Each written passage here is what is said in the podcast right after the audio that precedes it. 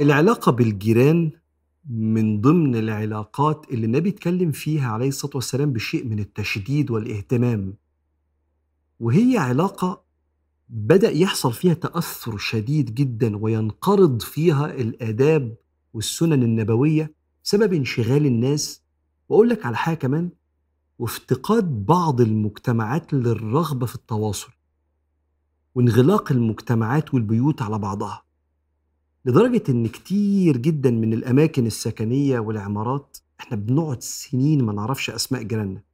إحنا بنقعد نقول الكلام ده على سبيل يعني بنهزر، ده الواحد والله ما بقاش يعرف حد، بس ده غلط يا جماعة، والنبي ما يحبش كده عليه الصلاة والسلام.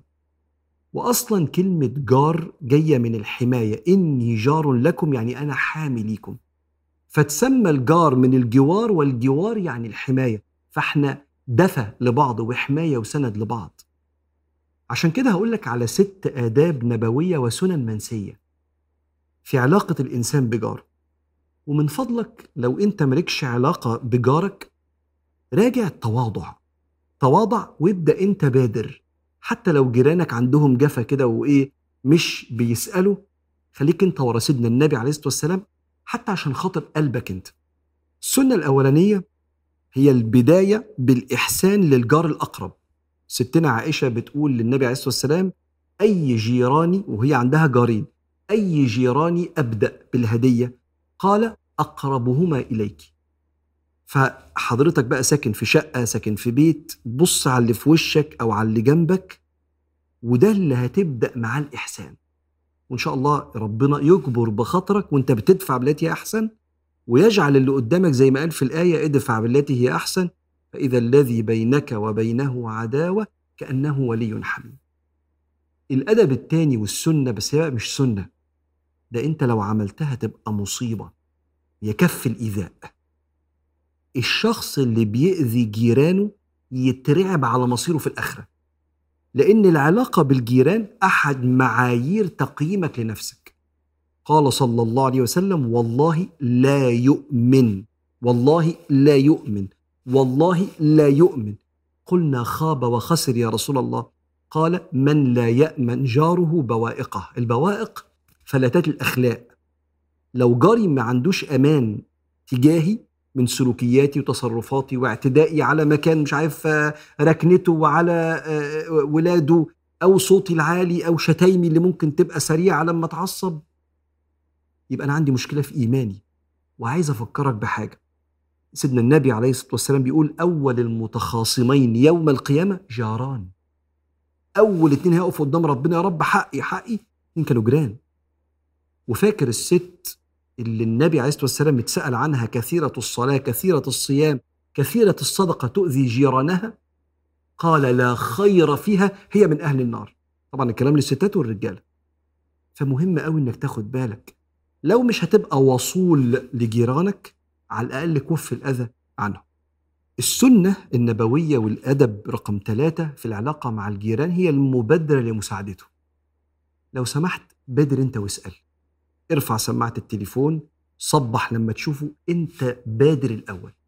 قال صلى الله عليه وسلم: خير الأصحاب عند الله خيرهم لصاحبه، وخير الجيران عند الله خيرهم لجاره. ما تستناش هو اللي يبدأ. لو صبح أنا هقول له صباح النور، لو سلم أقول له عليكم السلام، لا، الأقرب إلى الله اللي بياخد الخطوات. فابدأ أنت وبادر بالمساعدة دون أن تطلب منك. رقم 4 المواظبة على الإهداء لجارك. وأنا بسأل نفسي قبل ما أسأل أي حد: هو آخر مرة بعتت حاجة لجيرانك إمتى؟ مش محتاجين، دول مستريحين.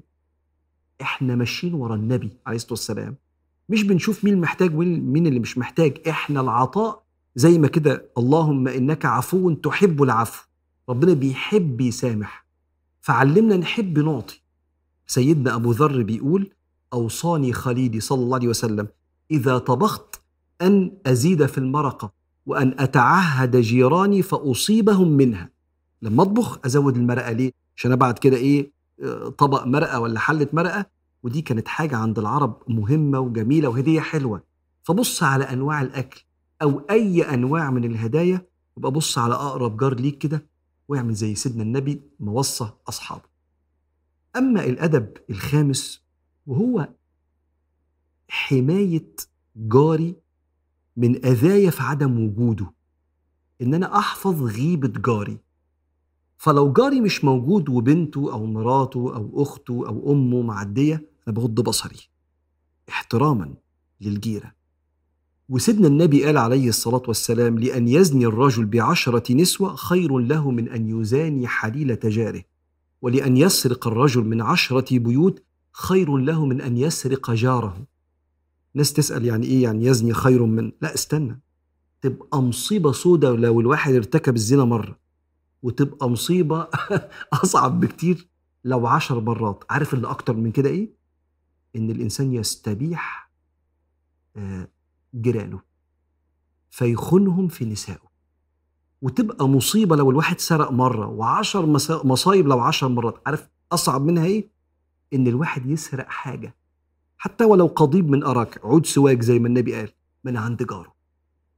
السنة الأخيرة والأدب الأخير من آداب العلاقة بالجيران: ألا أتأخر عن غوثه ومساعدته، إنه لو طلب مني طلب أساعد، إن أنا ما يبقاش جاري زي أي حد. أنا لو جاري طلب مني حاجة مبادرتي أسرع بكتير، لأن إحنا الاتنين قدر بعض.